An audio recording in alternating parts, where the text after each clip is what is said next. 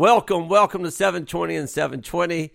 Uh, this is John Schulman. I'm giggling and laughing because our guest is absolutely certifiably crazy. He is a big time guy. He's in the Major League Baseball with the Cincinnati Reds Hall of Fame. Uh, we have Dave Bristol, who is a former manager of the Reds, former manager of the Braves. Welcome, Coach Bristol, to a podcast. Thank you so much. nice being with you, John. Well, I, I just asked you. I, I, just asked you before we kind of went live. Um, had you ever been on a podcast? And what did you say? I can't even spell it.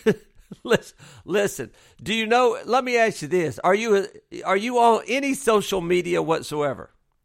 None. Do you know what social media is? No, and don't want to learn.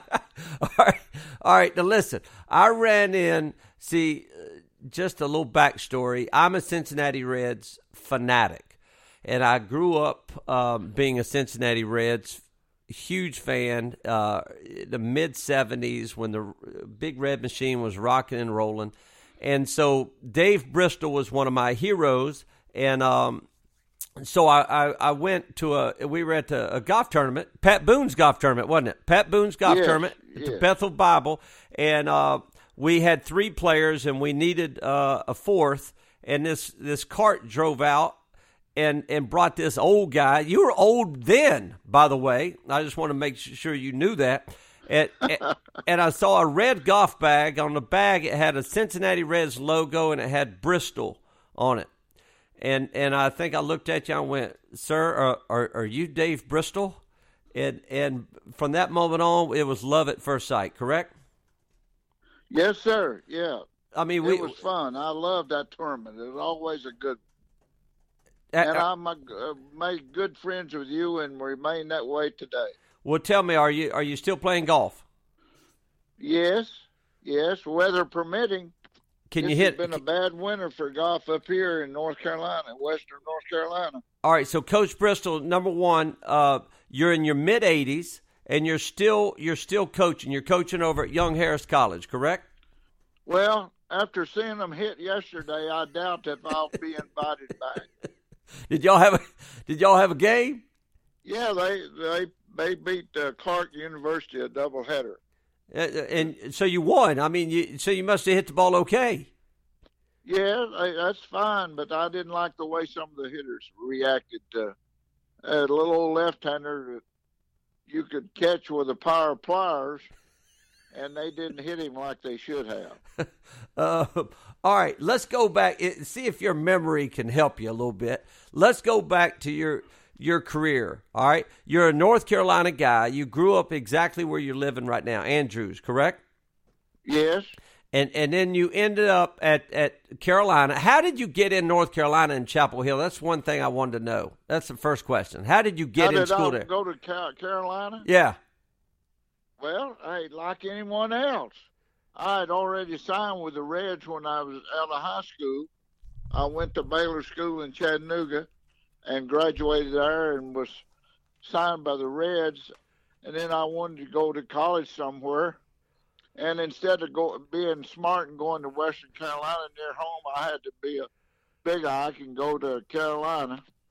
And uh, there wasn't a gymnasium door open or a football field open or a baseball field that I didn't see.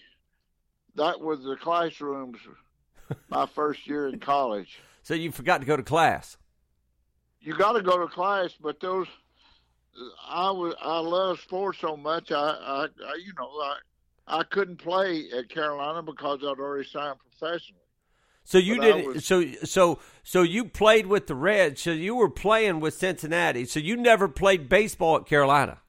No, uh, you can't. I had signed professionally back then. I didn't know if play. you had signed. So you did sign professionally to play with the Reds. All right, and then you go to Carolina. How long did you stay at Carolina for? I stayed my freshman year and my one quarter my sophomore year, and, and then transferred to Western Carolina. So you were playing professional baseball in the summer, uh, and then coming back and finishing up your schoolwork at, yeah, dur- during the winter. Me, it took me eight years to get a degree, but going just two quarters a year. But luckily, at that time, Western Carolina was on the quarter system instead of semester. And uh, I got my degree. So, how long did you play professional baseball for? Well, from 1951 and my last year with the Reds was 1993. So you you were you were you were in baseball for 42 years. Well, yeah, if your math is correct. all right, all right, all right. So I so, loved every minute of it, John. What- and I was fortunate to manage some of the best players that the Reds organization ever had. Well, that's why I want to talk to you. I want to talk to you about. So you became the Reds manager when you were. Was that right? Thirty three years old. Yes, Thirty three, and and you are you are actually managing and, and coaching guys probably older than you at that moment. oh yeah. Joey Jay and Joe Nuxhall were older. That's two guys that come to mind right quick that were older than I was. Joe Nuxhall was one that started. Uh, he started pitching in the majors when he was probably 16, 17 years old. Yeah, fifteen. 15 years old. My fault. My fault. So your, me- your memory is pretty good. All right, tell me, tell me, you're with the Cincinnati Reds. You're 33 years old. Um, did was uh, what I want to know in this podcast, which by the way, this is an informative uh, something on air that that people can listen to uh, to help young players, young coaches, and just business leaders, anybody that that listens. Uh, tell us uh, some of the guys you coached. Did you ever did you did you coach Pete Rose? I managed Pete Rose in the minor leagues and uh, in the big leagues also. What what I want to know because I'm a Reds fan. What I want to know is is why you know why Pete Rose? What made him different? What made him special? Why did he become what he was? I'm not talking about off the field. I'm talking about on the field. Uh, why is he different than than Desire to be better than anybody else, and he was greedy for a base hit. so desire to be better than anybody else? Yes, yeah, and he worked at it. He worked at it. So that's Uh, what that's what he did. That's who he was. Yes, yes, he's always that way. I remember in spring training before uh, he signed in 1960, and I didn't have him until 1962, but I'd see him in spring training, and he was always asking, "Come hit me some ground balls. Come throw back in practice." He, he was a workaholic, and it paid off for him. One time uh, at Macon, we were playing Greenville, a Dodger Farm Club. He was 0 for 2 the first inning and wound up the game 5 for 7.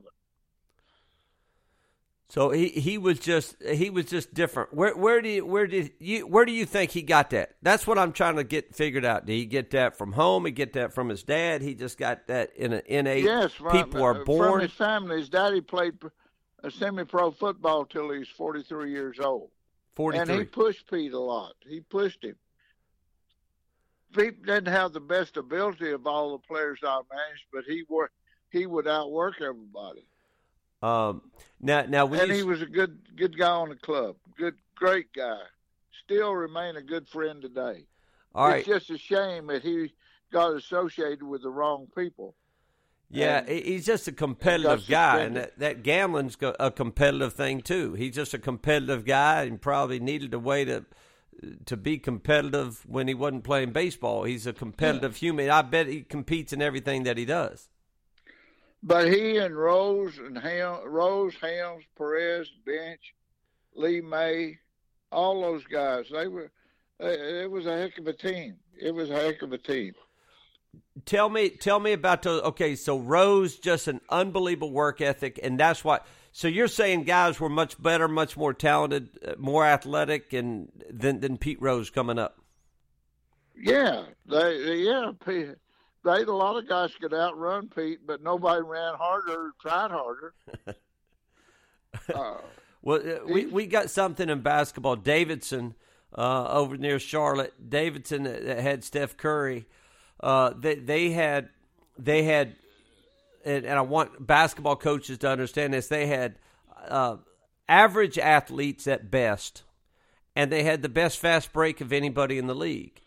And you're going, well, how can they have average athletes at best and the best fast break in the league? Because they ran harder every single time than everybody else did. Now, everybody else had better athletes, but they ran faster. And, and so I, I, I never understood that. So I talked to a couple Davidson guys. They said, well, we run harder than you do every single time. Now you may win the race one time, but we're going to run it, you know, 80 times in a game, and and you're going to get tired of running it. And Pete Rose ran like that every single time, correct? Exactly. That's a perfect example. Perfect example. He took nothing for granted. Tell me when did he start? Because I mean, half our listeners don't even know who Pete Rose was. Uh, t- when did he start? Because he made something famous. If he ever walked or got hit by a pitch, he sprinted down to first. Uh, when, Yeah. he, when did he start that? No one does that. No one's ever done that before. Why did he do it? Uh, because that's the way he was taught by his father how to play the game. Give it all you got every single minute. And that's a good example, like you were talking about the Davidson team. T- Uh, Pete, Pete's a perfect example of that. Run, run, run.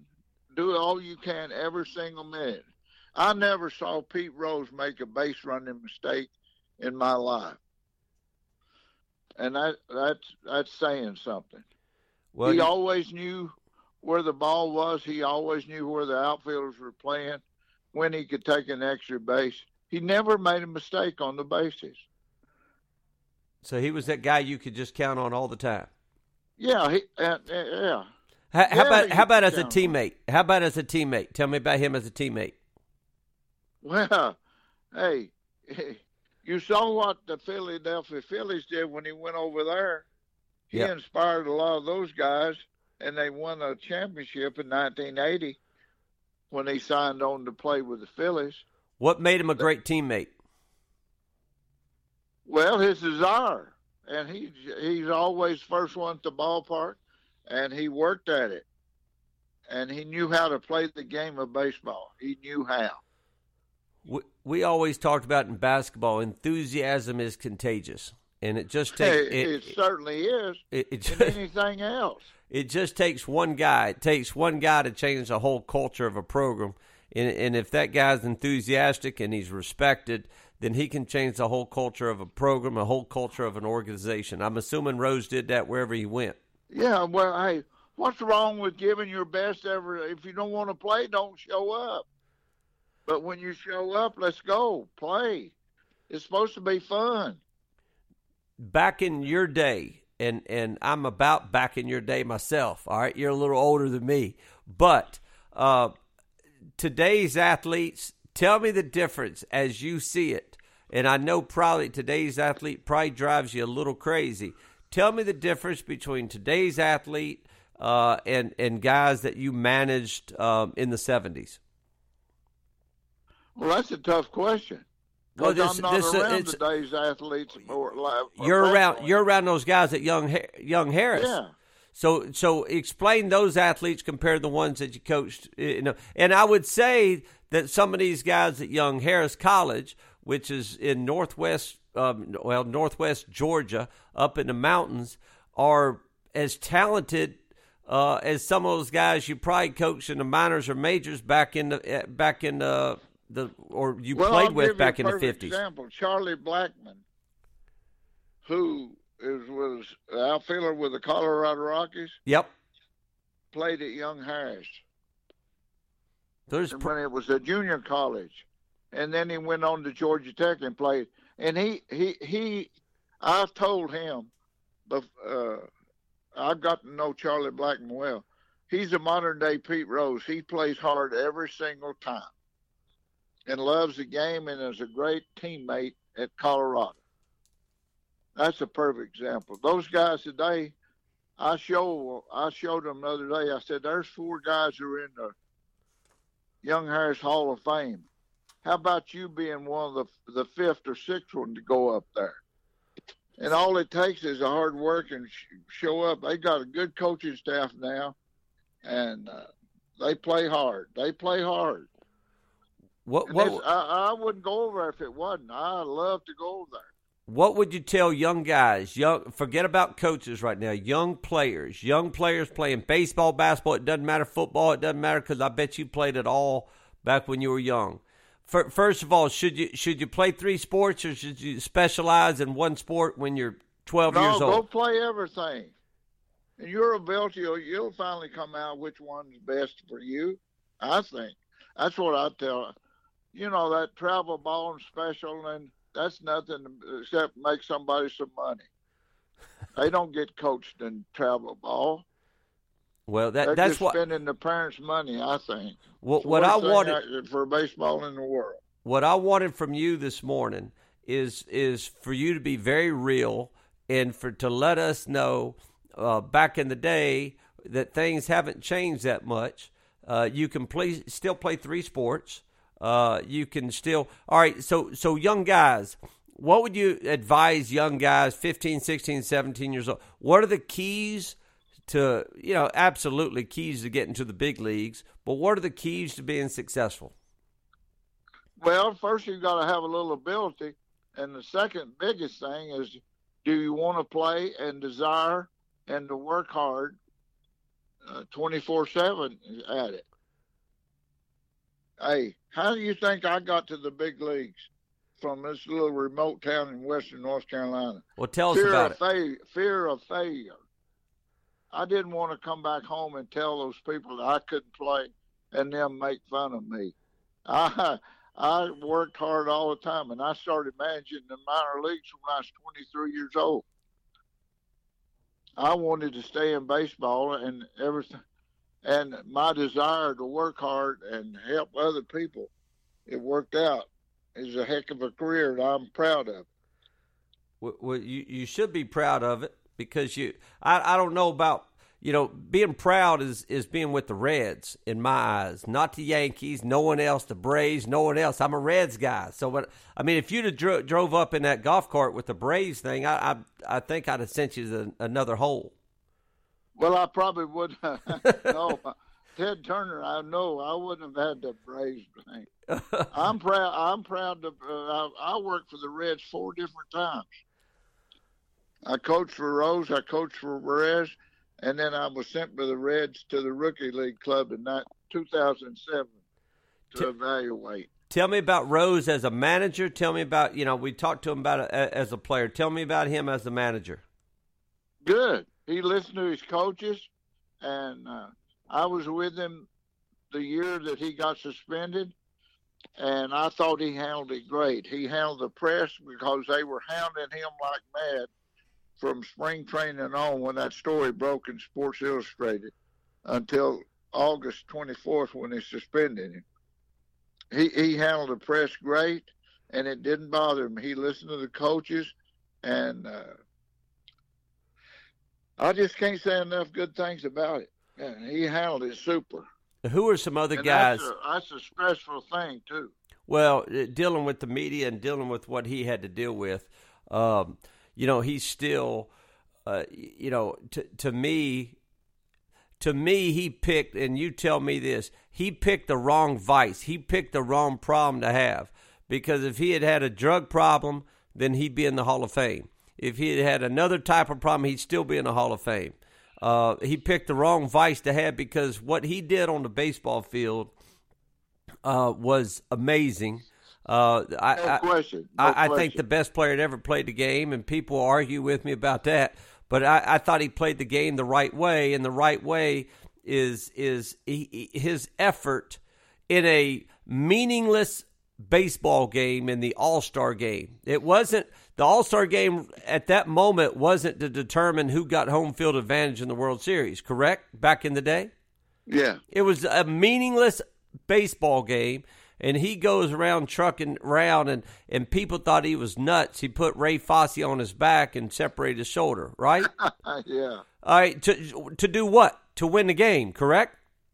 That, isn't that the object of the of the game? Well, it, used to be, Coach Bristol. It used to be the object of the game, and now I think we're a little screwed up. I, I think we we play too many games. I don't know. You tell me. Travel baseball, and I mean, when you were growing up, tell me was it was your dream to play in the bigs? What what were you like growing up? Were you basketball, football, or just a baseball guy? No, uh, everything. But I had to hitchhike 80 miles to Can- Canton, North Carolina, to try to make the Haywood County American Legion team, and made it. And then I got to stay over there this summer. That was a big thing for me.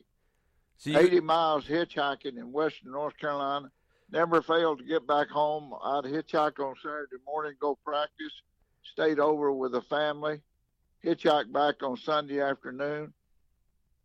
Never got left, and it never got rained on. So, so, so you hitchhike eighty miles both get ways. To play American Legion ball, yes, just to try to make the team, and I made it. And, and that's what propelled you. How old were you at that moment? Six, 15 and 16. You were 15 years old out there hitchhiking. Would that be called travel ball? Uh,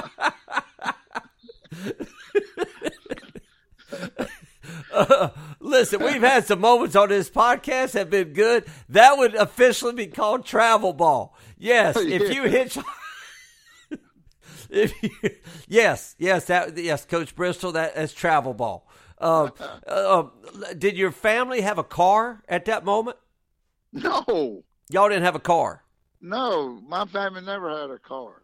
So y'all didn't have a car. So you hitchhiked um, 80 miles to make a team when you were 15 years old. Yeah. And you made the team. And then, and then, how'd the Reds see you? How'd that happen? Well, they uh, the Cincinnati scout came through Chattanooga and read something about the uh, player at Baylor is working out with the Chattanooga Lookouts, and he probably signed with uh, with that or, with the Washington organization.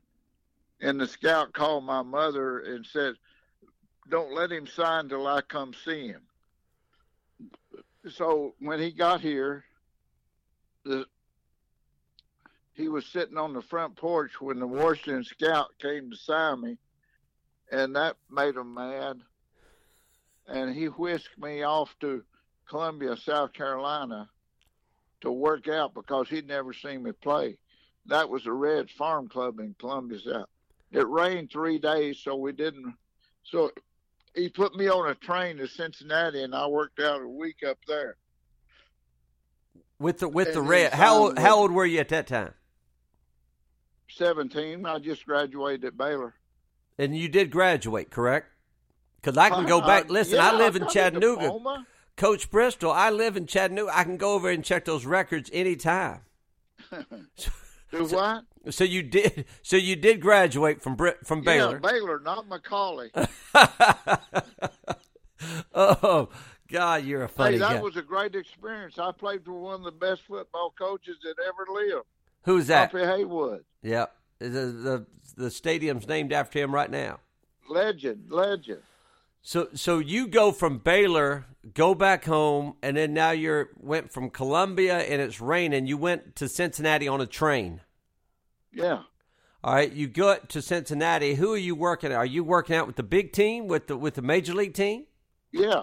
You're 17. Ted Kluszewski, uh, Grady Hatton, Joe Adcock, Roy McMillan. Were you? Hey, you think that wasn't fun? Were you freaking out at, at, at a moment, or were you just ready to roll? Scared to death. all right, ha, uh, all right. So you must have done pretty good because you got signed by the Reds. Well, it worked out. It sure did. That was hey, that was before that the internet, was wasn't it? I didn't have much ability. I don't know how I made it. What do you if mean? If I were managing me today, I might have to release me because my ability wasn't that good. Well, how'd you make it then? I told you fear of failure. So that's what you lived by fear, fear of failure. You just didn't want to go yeah. back home. Yeah, and the desire to be to stay in baseball.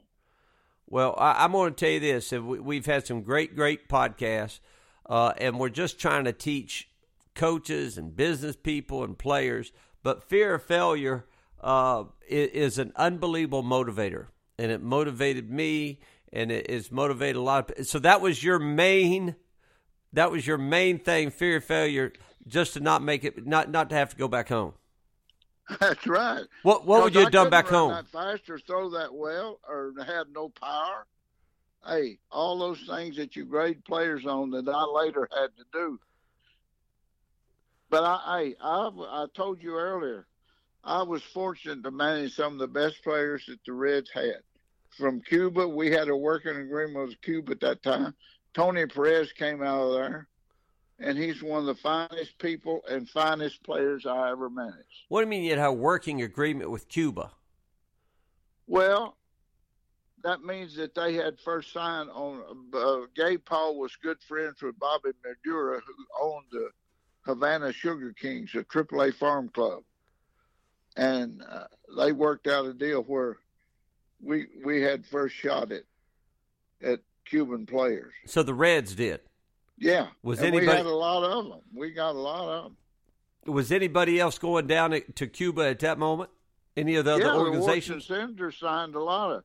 They signed uh, Pedro Ramos, But you, Camilo Pascual. They got a good. Yeah. but you had first dibs on them. Well, for a few years till Castro took over. and that messed up things. Yeah. Well, Per- Perez, Perez, uh, as I grew up, Perez was our guy, was my guy, and and Concepcion was my guy, and Foster out and left was my guy. Uh, I didn't get a chance to pick Pete Rose because my brother picked Pete Rose. Uh, my sister had Joe Morgan. We we had the whole squad. You did now. When did you leave? When did you leave Cincinnati? The first time. After the '69 season, So you were going at okay. So where'd you head at that moment? Milwaukee. Milwaukee Brewers. All right. So you're with the Brewers as the manager with the Brewers. Yes. Uh, tell me your favorite s- spots, your most success, your biggest issues, uh, what you learned by being a manager, what you can relate to uh, to coaches now. Well, Where did where did how did you most- screw up? uh, What was good? How did you how did you screw up? Tell us about it all. how I grew up. No, how'd you screw up? Where how where did you screw up along the way? Where did you uh what well, was the good did- things that you did? Won two more games uh, in Cincinnati in '69. I think I'd have stayed. It was just You about got to win. you got to win. Yeah, well, we we were eliminated the last day of the season. Uh, went won 89 games, and hey, that's part of it. Yeah, man, managers are hired to get fired. Did it affect you to get fired? Well, I signed to manage Seattle, which was an expansion club, and then in spring training, Bud Selig was out there every weekend trying to buy the club. And the last week of the season, the Seattle Pilots were sold to Milwaukee. And they told the equipment truck, drive toward Salt Lake City. If the club is sold, turn right to Milwaukee. If it's not sold, continue north to Seattle. Wow. All right. So the club was sold. You went to Milwaukee. From Milwaukee, three years, and then um, um, went coach third base for Gene Mauch in Montreal three years, two years in Atlanta, and then three years with the Giants. Then uh, five, four and a half years at Philadelphia, coaching third base, and then back to Reds in '89 with Pete, and '93 with Perez. How Wonderful career. Wonderful career. well, anytime you have that type, I mean, it's a special career because you're you're on top of your profession, and you got on top of your profession. Uh, tell me about Atlanta. How was how was your experience with the Braves? Well, I, I thought it would be a heck of a job. Uh, Furman Bisher asked me at the press conference, said Eddie Robinson said he wants to hire a fiery manager. And he said, Did you feel that bill? And I said, Yeah, I've been fired five times. but I, uh, uh, I was, Turner bought the team in the wintertime after, and fired Eddie Robinson. And uh, it, uh, I just didn't, Turner and I didn't hit it off. He didn't like me, and I didn't like him. Well, you, And you know, we had some pretty good players there. no, so you're you're saying you and Ted Negro. Turner, you and Ted Turner didn't like each other. I didn't think so. Well, did, did it didn't stem back from you know he went to McCallie, you went to Baylor. It didn't stem back from that, did it? Because you know Baylor that and didn't McCallie happen people. they don't like each other, man. No, uh, you know, it just didn't work out. But hey, that's. Uh, I told you earlier, you're hired to be fired.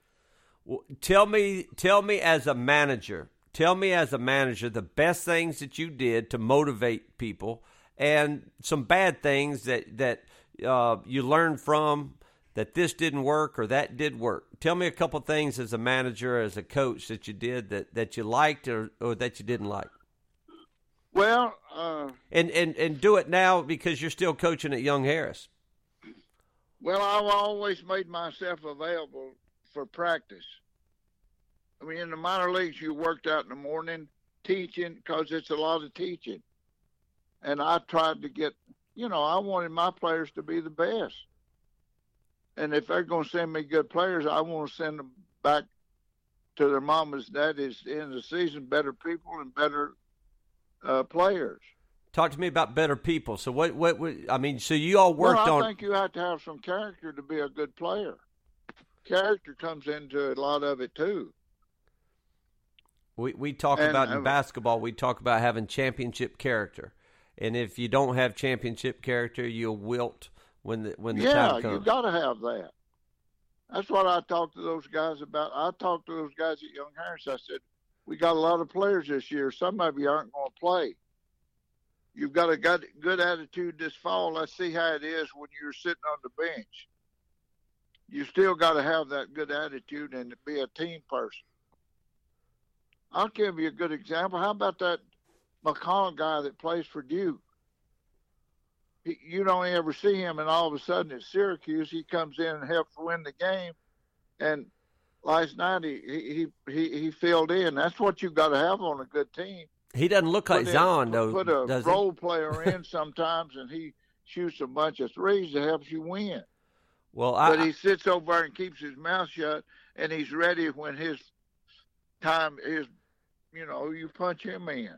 Well, I, I, am a big believer of this, Coach. I'm a big believer that if you're over there as a player and you're sulking and pouting, and and that when your time is called, you're not going to be ready, and and you you've got to have a great attitude because you never know when your time's called. You never know when Wally Pipp's going to get sick, and you never know when something's going to happen in front of you that you're going to have to be forced into action. And if you're not That's ready, true. Look at all the players at Duke who've got to be filled in now when Williamson's hurt. They better be ready, and uh, some of them are showing they are. Was so uh, same thing in the major, same thing in the major league. You still got to have that great attitude. You're not playing because you're also getting paid on that level pretty good. Yeah, yeah. Now somebody's I, going to get hurt before the season's over. You better be ready. Your first and contract. The guys are ready to go fill in. I, That's the guys that you want on your team. I want to know your first attitude again. Attitude. Well, it's all about attitude. It's I th- I think talent. Uh, yeah, the first thing you said is you're you're you know you have to have some ability, but I think there's a lot of guys with ability, coach, that that don't have championship character or don't have any character and can't make it and, and, you can't even see their ability because they can't get on the field because they're such a pain in the tail and they're so high maintenance off the field you can't even tell if they have any ability at all yeah so that that happens all the time i'm assuming in the in the big leagues even though you're getting paid uh, and another thing too uh, about coaching you've got to be good to you people because hey, they're yours. You that's what you've been given. You can't down them all the time. There's got to be love to it and caring. You got to care for your players. And I think today's players, you get more with sugar you do vinegar. all right. So, so your love for your players, that's vital. Even on that level, even on the majors, even in the bigs? Yes, yeah. Hey, Heck yeah. Talk to me about your staff. Talk to me about staff chemistry. If you got to love your staff, if you're putting pressure on your staff, tell me about how you dealt with your staff when you were a manager. Well, I, I always tried to hire good people who uh, cared about the players and knew their role, especially the third base coach.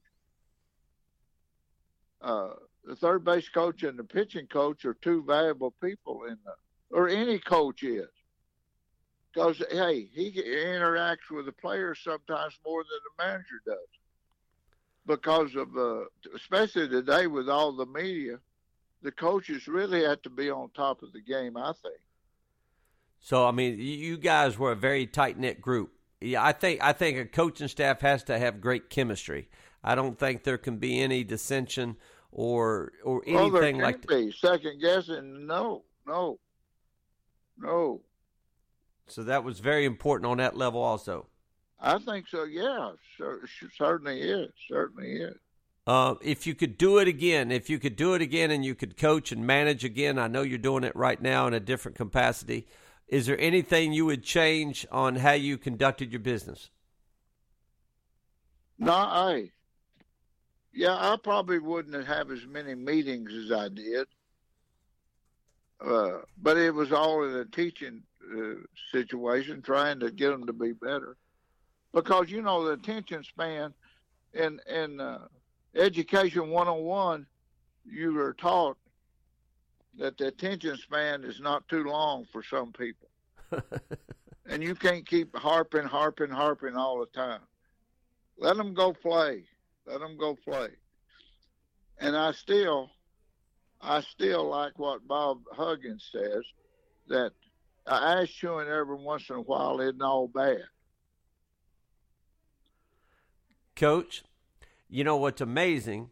Uh, you just now you're you're 85, correct? Yeah, yeah. When do you turn 86? Uh, in June. And you drive down. You drive what? 30 minutes. You, Thirty you, or forty minutes, Young Harris. do you have a car? or you hitchhiking down there? No, I, have got a car. Because I would feel bad if I saw you on the side of the road. And I, I would pick you up because you look pretty harmless. So I would pick you up. All right. So you're driving down 30, 45 minutes every day uh, to help those guys at Young Harris. You're 85 years old. You have a gift. You're sitting there telling me what Huggins is doing and that Williamson's hurt. McConnell's coming off the bench uh, from from down in Atlanta, uh, coming off the bench to help them beat Syracuse. Uh, you're as sharp as you always were, and you gave us great tidbits this morning to help young coaches, business guys. You just got to. It, it, still revolves around loving you guys and caring for you guys and, and and holding them accountable. Correct? You bet. You bet. And and the difference the difference between being good and great, like a Pete Rose or somebody just solid, was was his desire to be just the best. And genes, yeah. and genes, and you ain't talking about Levi or Wrangler jeans. You're talking about genes that, that he's got yeah. with him. Uh, yeah. and, and and then once again the the fear of failure. You didn't want to go back home. No. Tell me your. But I'm homesick now. T- tell me, tell me your first contract, and then I'm gonna let you go. Your first contract. How much did you sign for? You're playing in the majors. Tell me your first contract. Well, listen. I I had a football scholarship to Georgia Tech which was worth something, right? Yes, sir. So they made sure that I had a four year scholarship in my thing, and I made three hundred dollars a month going to Welch, West Virginia. So you made three hundred bucks we a month. We were riding home from Kingsport to Welch one night, and the brakes went out on the bus, and everybody broke to the door. And the big manager, the great big guy, Mike Blazo, he ran, he said, "No, no, boys. The manager's the leader. He goes first. and that's where I learned leadership. um, I bet you got story after story after. You need to write a book. No, I don't. No, no, no. Well, look, we appreciate your time this morning, and um, I'm glad now you know what a podcast really is. So you're in great shape. And just be honest, we've never had a, a, a professional or former professional coach on with us. And um, but I mean, I just appreciate your insight with Pete Rose. He's always been a hero of mine, and and I've fought and and and I fought for him all these years. I wish he would make it to the Hall of Fame before he uh, moves on and passes on. But uh, I just appreciate your insight with you and and the players and your coaching style and and you playing travel baseball back in the day. I didn't know there was travel baseball back back, back when you were okay. when, when you were okay, six. I've enjoyed it and I appreciate it. Hey, listen, thanks again. We'll talk to you soon. We just appreciate your time. Thank you. Thank you.